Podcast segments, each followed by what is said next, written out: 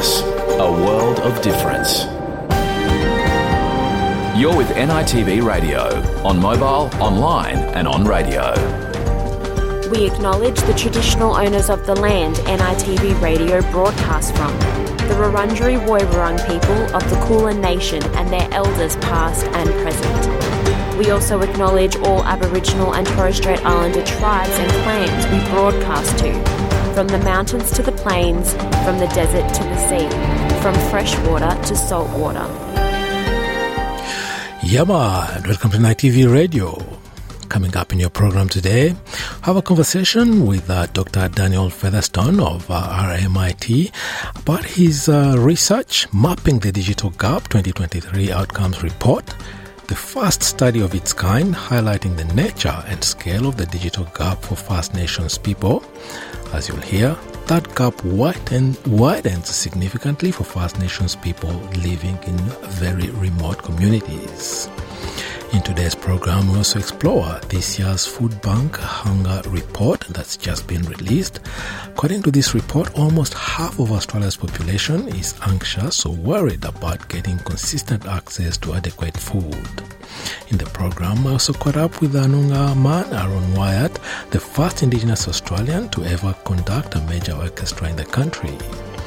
We'll talk about three conversations and upcoming performance later this week, exploring classical music and persons of color in Australia. All these stories and more coming to you on NITV Radio after the latest news. Bertrand Tungandame Ngaya. I am Bertrand Tungandame. Australia Day 1972 saw the first Aboriginal embassy erected outside Parliament The native title legislation must be amended. And they've walked this land so many times before anybody came. I am sorry.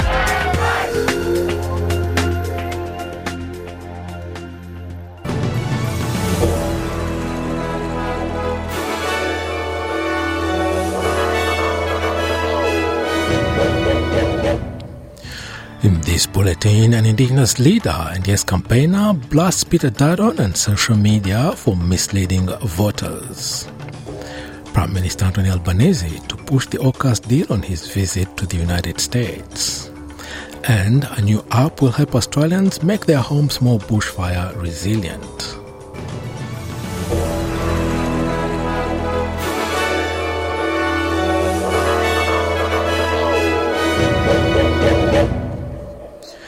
Indigenous leader and prominent Yes campaigner for the Indigenous Voice to Parliament, Thomas Mayo, says opposition leader Peter Dutton has a lot to answer for.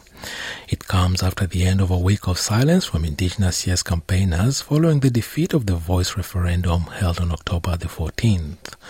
Mr. Mayo has told the Saturday paper's 7am podcast social media played a very important role in getting the support of the government, but that support ended when the No campaign pushed a particular line.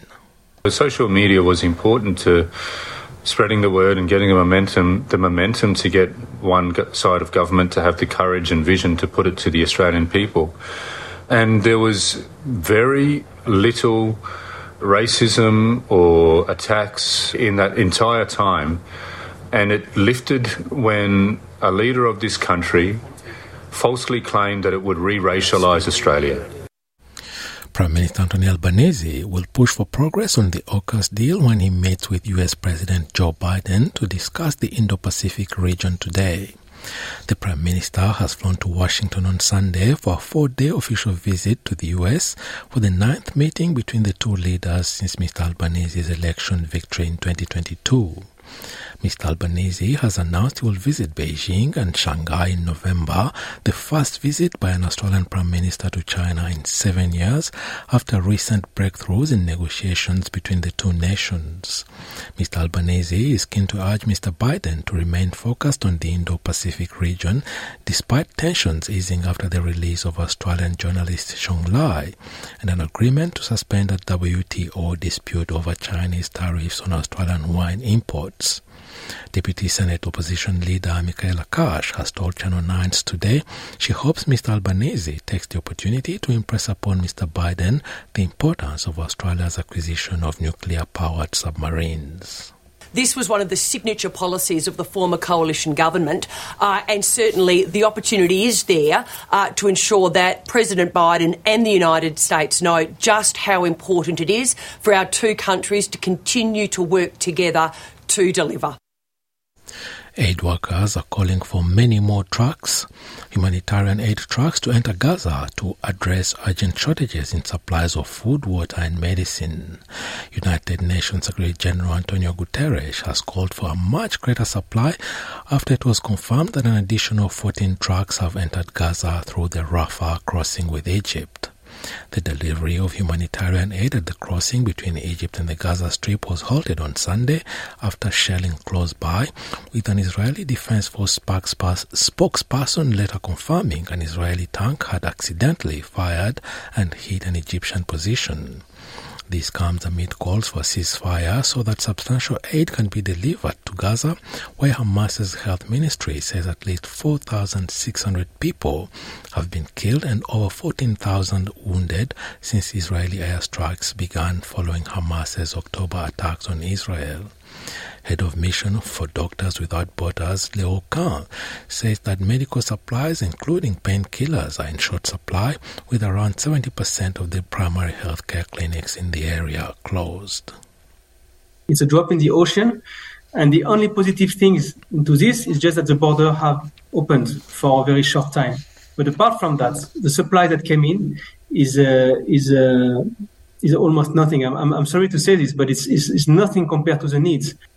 Finance Minister, Minister Gallagher says while it is important to support new families in Australia, the government needs to be mindful of not creating imbalances in the federal budget. It comes as the Women's Economic Equality Task Force prepares to hand down its final report today, which makes seven recommendations as part of a 10 year plan to reduce economic gender inequality in Australia. The report has called for the immediate establishment of universal child care and recommended an extension of the parental leave scheme to 52 weeks, as well as covering super payments for parents on leave. Ms. Gallagher has told the ABC that while the government will respond to many of the recommendations, it does not yet have enough room in the budget to include super in paid parental leave payments women are retiring with a lot less income as well. And so, how we can make sure we're maximising women's incomes through their lifespan and their career span, um, the more we can ensure women. You know, retire with dignity, and super is part of that. It's not the only thing, but it's definitely part of it. And, you know, this is certainly on the government's table at the moment. Petrol prices have jumped by more than 7% in the three months to September, increasing pressure on Australian households grappling with a cost of living crisis. The Federal Treasury expects the increase to add a quarter of a percentage point to inflation for the September quarter in the latest consumer price index figures to be released later this week. The conflicts between Israel and Hamas in the Middle East is also expected to further raise global oil prices, but will not be captured in the September inflation data. The figures from the Australian Bureau of Statistics will be scrutinized ahead of the Reserve Bank's interest rate meeting on Wednesday. A new report has found the cost of food is the chief contributor to food to food insecurity in Australia, with almost half the population feeling anxious about going hungry.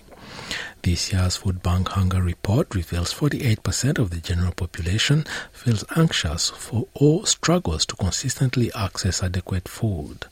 The report says 3.7 million household, households experienced food insecurity in the last 12 months with which is a 3% increase on last year. Food Bank Australia CEO Brianna Casey says the cost of living crisis is so severe that having a job no longer provides a guarantee against going hungry. We know that we are seeing people who are younger. We know we are seeing people who are employed. A job is no longer a defence or a shield against food insecurity, and it's presenting Food Bank with some really big challenges in terms of meeting the demand for food relief, but also having to change the way that we can reach communities, given that we are now dealing with so many young professionals. Australia's Commonwealth Games chief will once again face an inquiry into Victoria's scrapping of the 2026 event.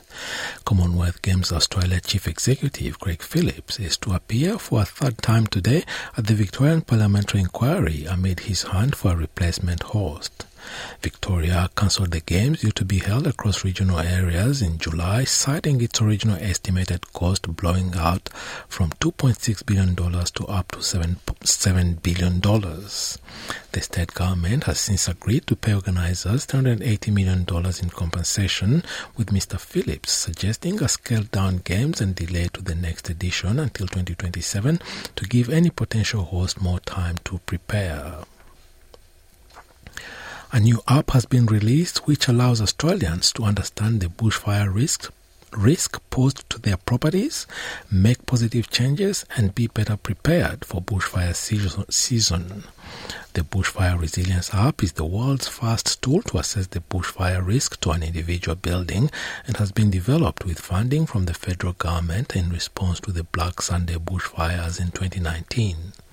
The app, which was created by the not-for-profit Resilient Building Council, combines user-provided information about a house and data gathered about the local environment and current climate to make recommendations about bushfire resilient changes. CEO and founder of the Resilient Building Council, Kate Cotter, says low-cost measures can make a considerable difference, with this summer expected to see some of the worst fires since 2019. The app is really easy to use. It takes about 20 minutes to complete. Um, households get a, a report that tells them specifically for their individual home and their individual risks what their rating is, what it could be, and what actions that they could take that are specific to their home to improve its resilience. And to sport in soccer, Matildas Sam Kerr, Steph Catley and Caitlin Foord have all enjoyed wins in the latest round of the England's Women's Super League. Mackenzie Arnold's West Ham have also earned a last gasp point against Liverpool as Kerr provided two assists as her Chelsea side came from behind to beat Brighton four goals to two. Chelsea have moved joint point, joint top with Manchester City on the league table, while Catley and Foord's side Arsenal have beaten Bristol City 2-1 to go seventh. West Ham equalized with Liverpool in the 95th minute to go 1-1 after the Reds went ahead in the 56th 56th minute and now sit behind Arsenal at 8th. And now having a look at the weather around the country, Broome partly cloudy 31, Perth mostly sunny 22, Adelaide much the same 25, Melbourne sunny 19, Hobart light shower and 19 degrees. Albury Wodonga partly cloudy 19. Canberra mostly sunny 24. Wollongong sunny 24. Sydney much the same 26. Newcastle sunny 28. Brisbane partly cloudy 32. Townsville sunny 29. Cairns sunny 32. Alice Springs much the same 38. Darwin a possible shower and a top of 34. And the Torres Strait Islands a partly cloudy day and a top of 29 degrees. And that is NITV Radio News. NITV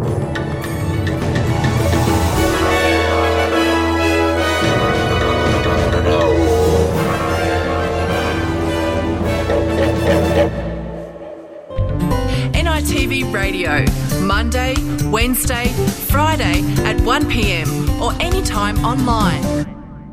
Um, I'm Bertrand Tungandame, and you're listening to NITV Radio coming to you from Naarm on the Kulin Nation this Monday afternoon.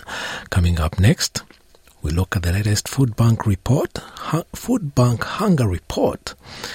The latest report says 3.7 million households experienced food insecurity in the last 12 months, which is a 3% increase on last year. In the program, I also caught up with Noongar man Aaron Wyatt, a viola player, composer, and conductor. He's also the first Indigenous Australian to ever conduct a major orchestra in Australia. In the program today, we explore people of, people of color's participation in classical music in Australia and more. But first, I dive into the findings of a new study on the digital divide in a new study that addresses the previous lack of data on the nature and scale of the digital gap for First Nations people.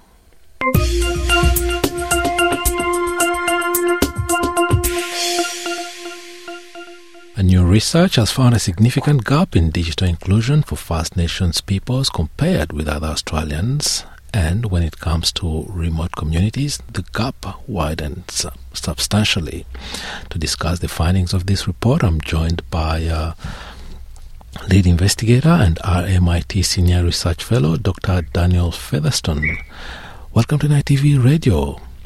Thanks, Bertrand, and good to speak with you. This uh, research, it said, is the first uh, in its of its kind, uh, mapping the digital gap uh, uh, outcome report released uh, recently.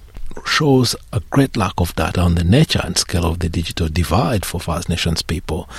Run us through this report. This report talks about um, the types of issues that we're seeing in remote communities across Australia in terms of the lack of communications access, issues around affordability or the you know, ability to pay for services, and also the skills and and um, um, awareness that people need to be able to use uh, online and digital technologies. What we've done is ten remote communities around Australia in last year in 2022 working with local partner organisations and community co-researchers to collect surveys and, and interviews um, to really get a good understanding of what the, the scale of that digital gap is, um, but also to look at how communities might want to implement their own local solutions um, to try and address the, the obstacles that people face. So the report is a mix of the, the data that we've collected, some of the stories that we've heard from people in communities and some of the potential solutions that might be able to be put in place. This comes at a time when uh, government and other services are increasingly moving online. I can think of uh, airlines. You can't buy a ticket anywhere. You can't find any Qantas or Jetstar office anywhere in any city. Everything is on. Most uh, tickets are bought online. Government services, whether it's car registration or even all the services are actually banks are closing uh, branches locally, so banking has to be done online. So digital divide is something that needs to be addressed if everyone has to be catered for uh, on an equitable basis.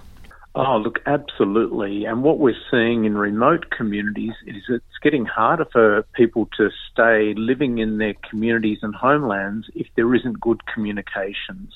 Um, that's to access health services, education, even getting jobs and being able to um, um, access those day-to-day services that you need, whether that's you know Centrelink and MyGov or banking or um, as you say, doing car registrations, paying bills. More and more of those services are moving online. But in remote communities, they simply don't have the face-to-face services in many of these sites. And so online access is absolutely critical.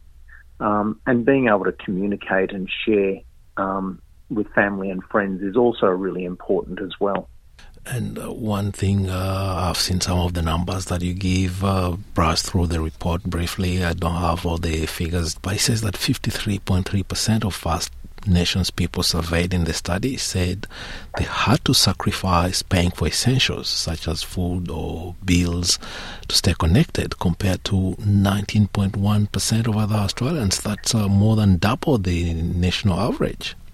Yeah, absolutely. And we see that across all of the different elements of digital inclusion that for, for people living in remote communities, their access to services is way below what uh, other people in towns and cities have. Affordability, as you say, most people are using prepaid mobile as their primary means of phone and internet access. Um, so they're paying the top rate effectively for using data at a time when they're using data for everything, um, for you know both accessing services, keeping in touch with family and friends, and even their entertainment. So people are using streaming services and YouTube and TikTok and all of the other services to access entertainment, and that's largely because there's hardly um, any TV services working in, in some of the communities we're visiting as well. So they're big issues. There's a lack of facilities for people to access computers or do any printing or um, other or, or, learning how to um, use applications that are only available on computers, and very few support services for people to learn or, or get help when they need it. So we're finding a lot of the service providers in communities are being asked to help a lot every day to, to you know help people in community um, to set up an email address or activate their SIM on their, their new phone or pay a bill or set up online banking and all those sorts of things that really we need more supporting communities for people to be able to do those things. So there's not only a gap in accessing uh, the services, but also a, a gap in uh, the equipment of, available to them, and also, as you mentioned, there will be a, gap also between uh, the younger and older generations. They don't have uh, the same. Um, uh, I would say um, literacy in terms of accessing digital services.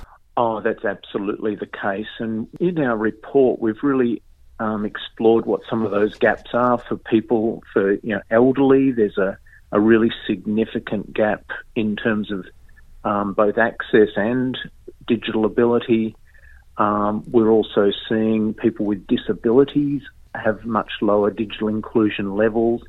People who speak a language other than English at home often have not only English literacy challenges, but of course that also means that all of those services that are online in English are harder to use. And even what we saw was a gender gap. So, um, surprisingly, males have a, um, are less digitally included than females. So, we've really been able to see how this plays out not only between First Nations people and other Australians, but also within communities and between each of the different 10 communities that we visited. There are some really stark variations that we saw, um, and we're able to explain some of those. Looking at the figures again that you bring out, especially the ones about the Australian Digital Inclusion Index, 45.9% of remote First Nations participants are highly excluded compared to only 99.4% for the rest of the population. This is a huge, huge, huge gap. Look, it is, and we work as part of um, a, a, annual national survey that's done called the Australian Digital Inclusion Index. So there's surveys being done right across Australia each year, um, but we needed a different way of doing this research in remote communities, doing face-to-face surveys. So we'd finally have this data. We've known for a long time there's been a big gap. Now we're able to see it. And that statistic you just said about 45.9% of people are highly excluded. So that means that their, their level of digital inclusion is below a level that's considered to have what is needed nowadays in terms of being able to access services, being able to afford to use those services, and having the the, the skills or knowledge to know how to use those when they need. Um, they're really significant issues. While we know people in remote communities are, are very savvy, they pick up on using technologies very quickly. Um, there's still about 670 small communities and homelands that have no mobile coverage. Um, in those communities where there is mobile coverage, it's often very patchy and um, poor quality. Um, so the the speeds that they use um, can be very slow. And also, we have issues where people don't have necessarily home internet access. They might have mobile, but they don't have internet within the home. They have to basically be outside to access the mobile coverage. And so there's very limited ability to do, you know, to do homeschooling or access their banking and things within the house. So those gaps really play out and mean that people aren't able to get the services they need at home when they need them. Yeah, yet uh, a few years back when the NBN was being rolled out nationally, we uh, promised uh, there'll be uh, Australia wide coverage and no one would be left behind, and yet uh, the gap is just uh, really glaringly open there. NBN, National Broadband, National broadband network supposed to reach everyone, yet communities are left behind. Yeah, look, absolutely. We we've seen about 13% of households of you know the people we've surveyed in those 10 communities are using an NBN Sky Muster service or satellite service. You know, that's a lot of people that don't have a home internet, they're still reliant very much on the, the mobile um, where that exists. What we, you know, NBN have been doing a lot of additional work to roll out Wi Fi hotspots into communities to provide a level of free access. And that's been really useful for those communities where, you know, people don't have coverage or they don't have the money to pay for a, their data at that time. They can access uh, online services, but it's still in a central place within the community. You're still standing outside trying to do your banking or or um, talk to a service provider. What we do need is more of that home access or special special um, spaces within communities where people can use these services. Yeah, and uh, these are communities are some of the most disadvantaged disadvantaged who uh, least uh, uh, who can least afford the services uh, provided by these uh, network uh, and mobile providers, which leads often to what you call data rationing. Yeah, absolutely. And we've heard that from many of the people we spoke to is they're having to make choices between getting their mobile data and paying for other essential things like food and bills and um, you know fuel for their car. They're having to make those choices or go without data until their their next pay comes in um, each fortnight or so. Yeah. Um, so that that's a common issue. Fifty three percent of people surveyed said they sacrifice paying for essentials um, in order to stay connected. So it's a common issue. Yeah. Now, it's said that uh, there's a really uh, technical reference that's mentioned there, Target 17, which refers to Aboriginal Torres Strait Islander people having equal levels of digital inclusion by 2026. Can you tell us about uh, how this uh, research is looking at this Target 17? Closing the Gap Target 17 was introduced um, with the new Closing the Gap framework in 2020. It came about from advocacy that was done through First Nations Media Australia and through representation within closing, um, the coalition of peaks. So it's great to have a target for digital inclusion because that supports people not only to be connected and, and accessing services, but also it improves like health and education and employment and other closing the gap targets. So it's really critical. Previously, there wasn't any data to be able to measure the level of digital inclusion, particularly for people living in remote communities. And so there needed to be a proper um, project like this to work uh, in communities, face to face, doing these surveys, and obviously doing that side by side with local organisations to make sure that um, we got that trust and engagement. So this project is for um, giving for the first time the ability to track the level of digital inclusion. And what we've found is that across Australia, there's a gap of 7.5 out of 100 between First Nations people and other Australians. As you get further remote, that gap increases significantly to 24 in remote Australia and 25 in very remote Australia. So that gap widens significantly because of the challenges of the infrastructure, of the affordability, of the um, of the level of um, access that people have, and and the skills and tools that they need to be able to connect. So that's the gap that we really need to be closing. And that's part of uh, my conversation with uh, RMIT's Dr. Daniel Featherstone about his uh, report mapping the Digital Gap 2023 Outcomes uh, report. The full conversation is published on our website sbs.com.au slash NITV radio. Now, time for a break, but stay with us because when we come back, we'll hear how half of the Australian population is anxious or worried about getting consistent access to adequate food. NITV Radio, share our stories on Facebook. Now, a new report has found almost half of Australia's population feels anxious about going hungry, with the cost of food and groceries the chief contributor to food insecurity. This year's Food Bank Hunger Report finds 48% of the general population is anxious or worried about getting consistent access to adequate food. The report says 3.7 million households experienced food insecurity in the last 12 months, which is a 3% increase on last year. Greg Dyett reports.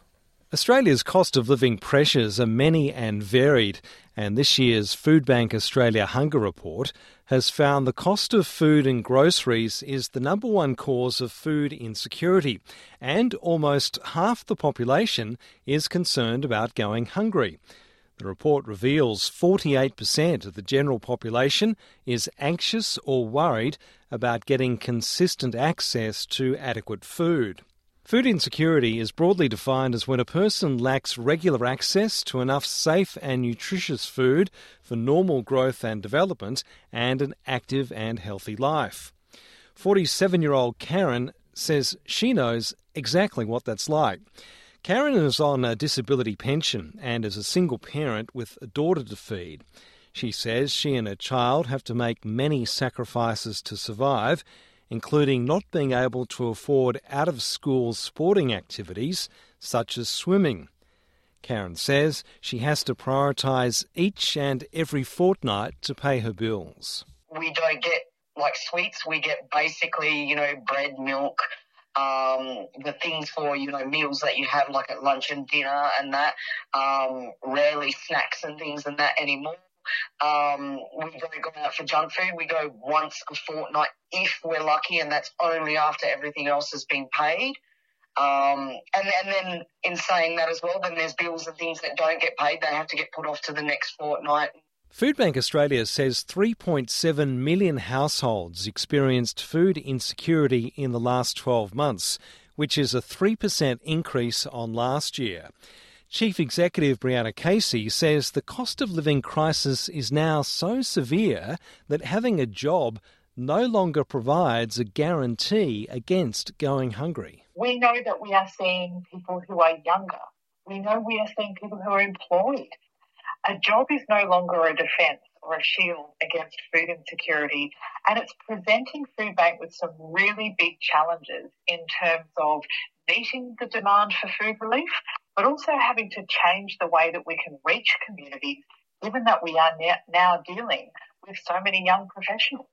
As Karen sees it, it's now only the wealthy, what she calls the one percenters, that are not feeling the pressure of higher prices. You hear about it, you know, on the news and that people with six figure incomes can't afford, you know, food because they're paying off really high mortgages and and then if you've got kids, all the things with them it just it just becomes a never ending cycle of like poverty for everyone except for the one percenters. The Food Bank Australia Hunger Report reveals 56% of the population report that the cost of living crisis is by far their most important concern. But for those enduring food insecurity, the cost of food and shelter is now overwhelming them. 79% of food insecure households reported the rising cost of living as the biggest reason for their hardship. That's up from 64% in 2022. Karen says the food bank in her area is a great source of support. I go chat, you know, with the people at Food Bank or with, you know, the counsellors that they have on offer down here and Food Food Bank has been invaluable to us. Like we I don't know how we would have coped if we hadn't have had them. Um, and, you know, had the resources that they have on offer um, available to us. Greg Dyett, SBS News. NITV Radio, share our stories on Facebook.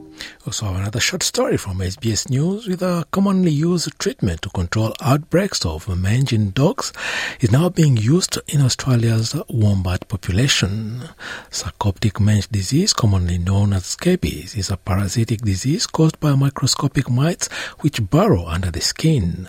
It is believed to be present in 90% of wombat populations.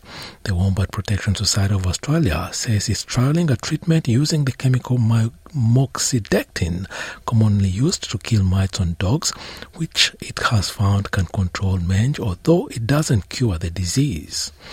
The Society's director, Mary Weiner, says wombats' close proximity to each other can contribute to high rates of transmission, which has been worsened by recent extreme weather events. Often they are forced to get closer together due to um, habitat destruction and smaller lots being uh, broken up. So they've just got smaller areas to live on and becoming more concentrated. And also, of course, climate change, all these floods and fires. They have to move to different area and they have to congregate like closer together. So that's a big thing of the reason why it can spread so rapidly across the whole population.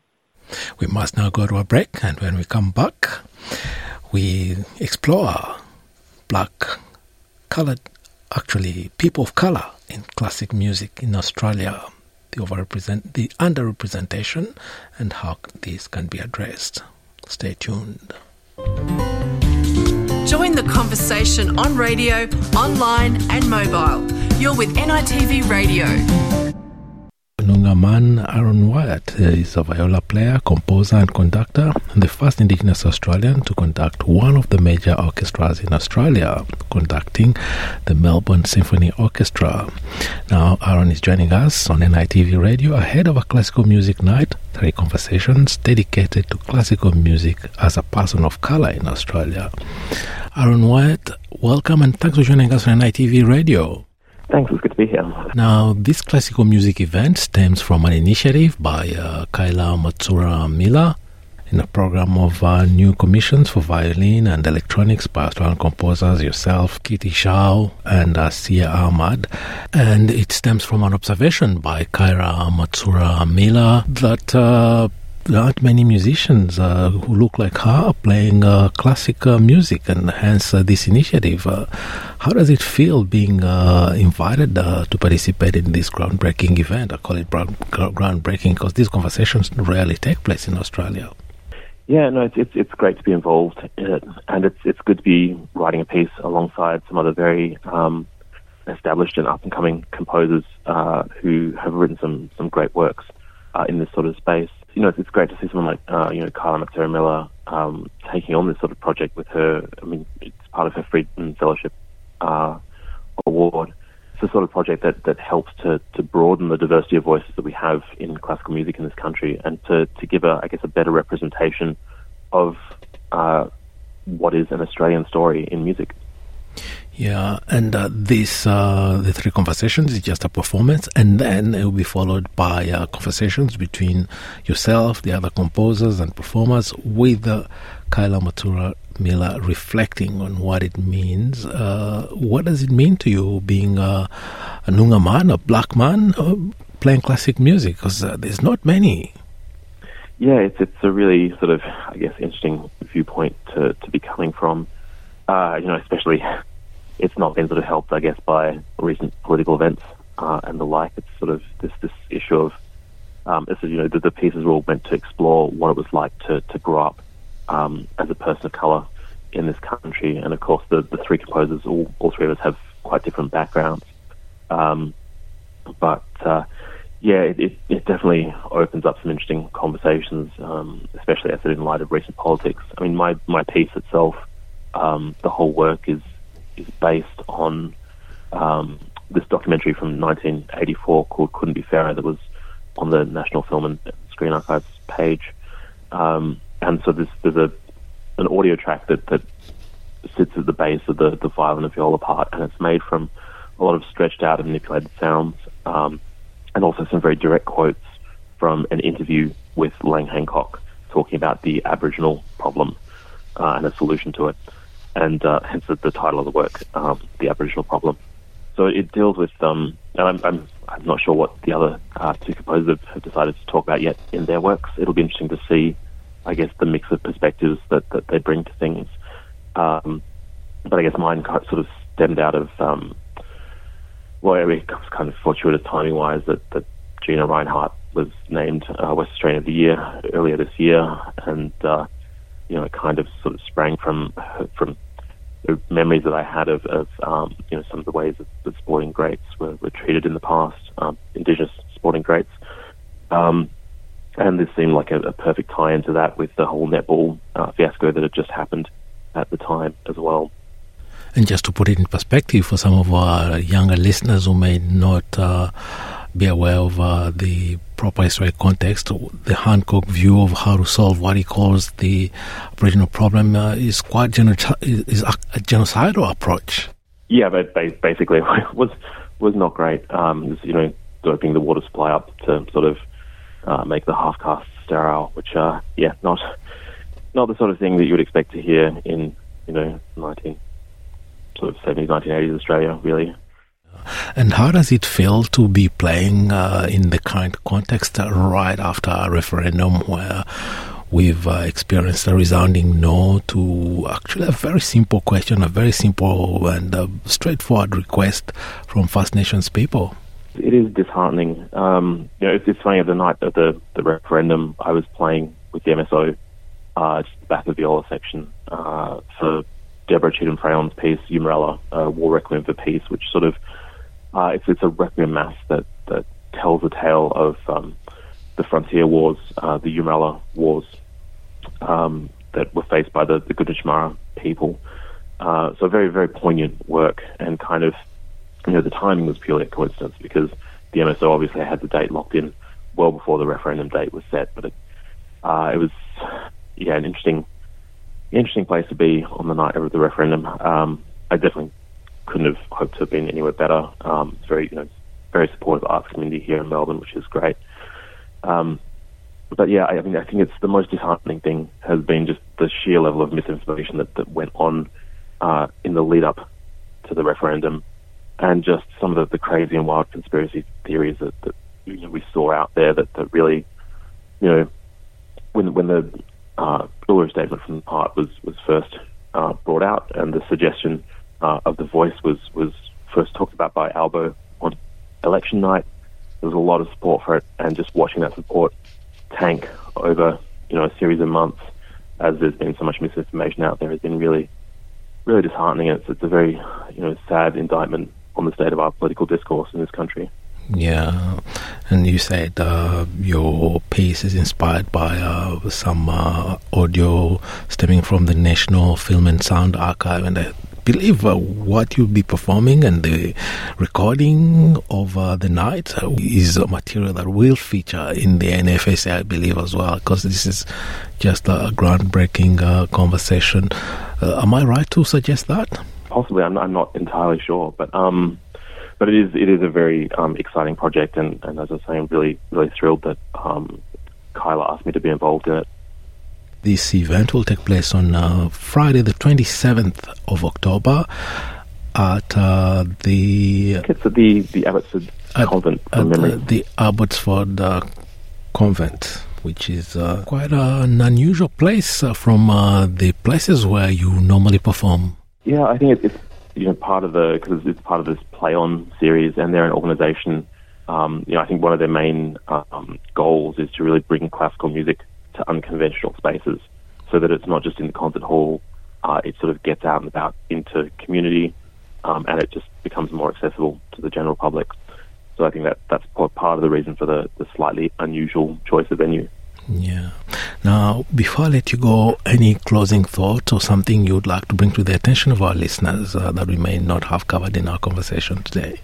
We've pretty much covered it all, but um, you know, I guess just to reiterate, it's a really, really exciting project. I'm really thankful that, that Kyla asked me to be involved, and uh, it should be a should be a I don't know if fun is the right word for the night, given some of the, the at least dark topic uh, subject material in my piece.